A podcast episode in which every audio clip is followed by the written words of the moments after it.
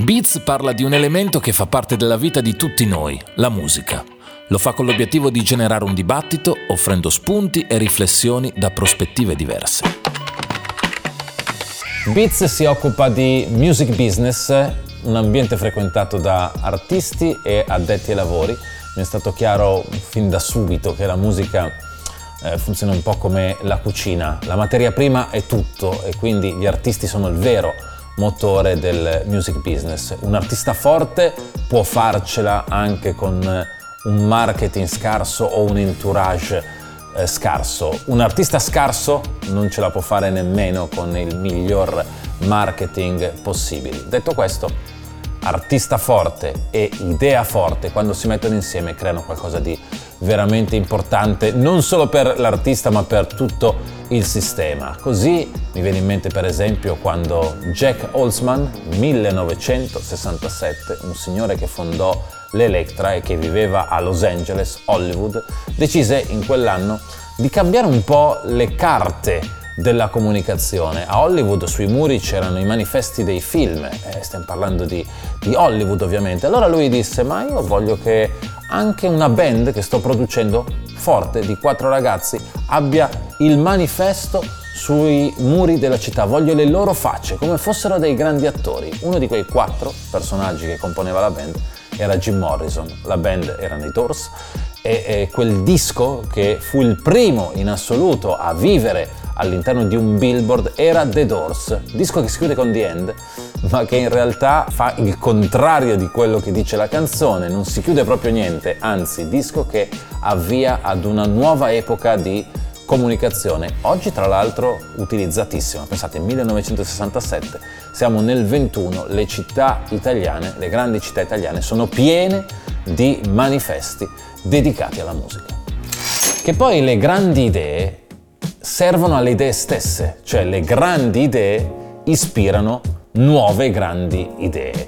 Quando i Beatles nel 69 decidono di mettersi sul tetto della loro etichetta discografica e di fare un concerto, che tra l'altro fu l'ultimo concerto dei Beatles, nessuno ai tempi poteva immaginare questo, forse loro, forse loro sapevano di essere lì a fare la loro ultima esibizione, ma di certo non il resto della popolazione. Bene, loro hanno ispirato un filone che non è ancora terminato. Ricordo di aver visto sui tetti i Red Hot Chili Peppers, i Rage Against the Machine, gli U2, di recente, qualche settimana fa, i Negramaro. Ed è giusto che sia così, come è giusto che si voglia sempre cercare un luogo suggestivo dove poter suonare e dove poter veicolare la propria musica. Ecco, il luogo suggestivo nell'ultimo periodo, per esempio, è la rete, ma anche lì non è un'invenzione del periodo pandemia. Abbiamo già visto in rete accadere cose interessanti dal punto di vista musicale. Nel 2005, per qualcuno la preistoria, c'era una piattaforma che sembrava dover cambiare il mondo, si chiamava Second Life, addirittura qualche politico del tempo la utilizzava anche per fare delle conferenze stampa, per parlare alla popolazione. Anche la musica utilizzò Second Life, ricordo un concerto degli U2, ricordo anche un'operazione tutta italiana, tutta nostra, fatta da Irene Grandi per lanciare un suo nuovo singolo. Ecco, vedere oggi il videoclip di quel brano di Irene Grandi ci fa anche capire come in 15 anni la tecnologia abbia fatto dei passi da giganti.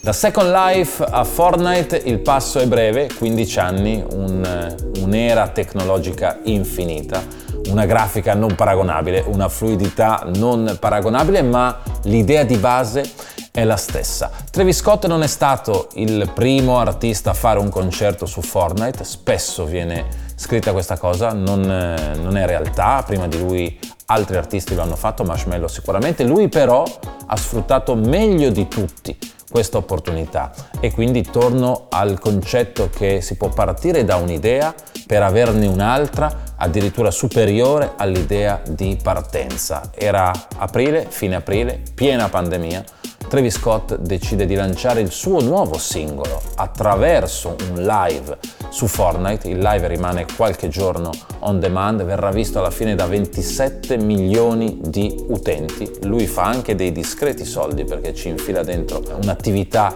con un brand e costruisce qualcosa di veramente sensazionale. Da qui in poi nasceranno altre idee, chissà anche se fra 15 anni il video che eh, Travis Scott ha fatto uscire del suo live su Fortnite ci sembrerà e ci farà lo stesso effetto che ci fa oggi il video di Irene Grandi su Second Life. Servono idee per promuovere nuova musica, nuovi singoli, nuovi artisti, ma servono idee anche per promuovere il catalogo di un artista. Il catalogo rappresenta per una casa discografica, per un artista, per un autore qualcosa di molto importante. Il catalogo va sviluppato, la discografia continua a fare manovre, attività per eh, incentivare l'ascolto del catalogo perché genera parecchi soldi. Eh, pensate a tutti i best che avete visto nella vostra vita sotto Natale, quanti ne hanno fatti i Queen? Ecco, quelle sono attività per promuovere il catalogo. Allora fu geniale quella nel 2012. All'interno del Coachella Snoop Dogg suonava e accanto a lui apparve sotto forma di ologramma Tupac. Tupac nel 2012 era già morto da 15 anni. Fu qualcosa di sensazionale per tutto il pubblico del Coachella e per tutti noi che non eravamo al Coachella ma che abbiamo di fatto rivisto Tupac e a tutti noi è salita di nuovo la febbre per Tupac. Abbiamo riascoltato le sue canzoni, abbiamo ricomprato le sue magliette, abbiamo ricomprato i suoi dischi e di fatto quell'operazione catalogo Tupac è funzionata eh, benissimo. Ce ne sono altre simili, interessanti. Prima della pandemia giravano degli hologram tour, quindi c'era il tour di Whitney Houston o il tour di Maria Callas, un interessante equilibrio tra reale e virtuale, un bel modo per mantenere in vita non solo la memoria di un artista, ma anche le canzoni di un artista. Ricordatevi che sono le canzoni a generare poi fatturato. Mai come in questo momento servono e serviranno idee per uscire dalla difficile situazione in cui tutto il mondo si ritrova e il mondo della musica, soprattutto live, si ritrova. E allora siccome sentiamo sempre dire che bisognerebbe vivere in una bolla per poter essere tutti eh, sicuri di, di non ammalarci, c'è chi ha preso alla lettera questo sentimento, il cantante dei Flaming Lips, Wayne Coyne, che era già un abituato nei suoi concerti a stare all'interno di una palla di plastica perché iniziava i concerti facendo rotolare questa palla di plastica sulla gente.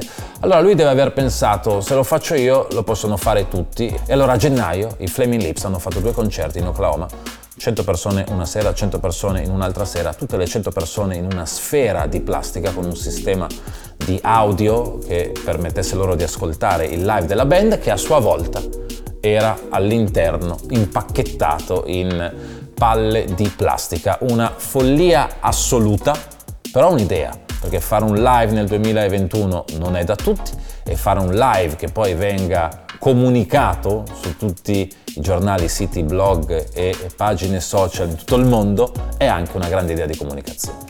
Questa puntata di Beats praticamente è stata un elenco di idee utile per avere nuove idee. Questo è un po' il, il, gioco che ho voluto raccontare, al netto del fatto che la materia prima è essenziale. Una volta trovato un grande artista che scrive grandi canzoni, il marketing, le idee possono fare l'ultimo centimetro, magari anche quello che fa la differenza.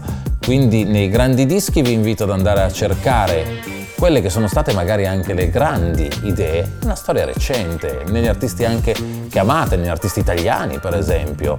Penso a Salmo e alla presentazione su Pornhub, penso alle statue nelle stazioni che promuovevano l'uscita del disco di Da Supreme, ma ce ne sono mille altre, anzi mi auguro di poter fare molto presto una nuova puntata di Beats con magari le idee degli ultimi sei mesi.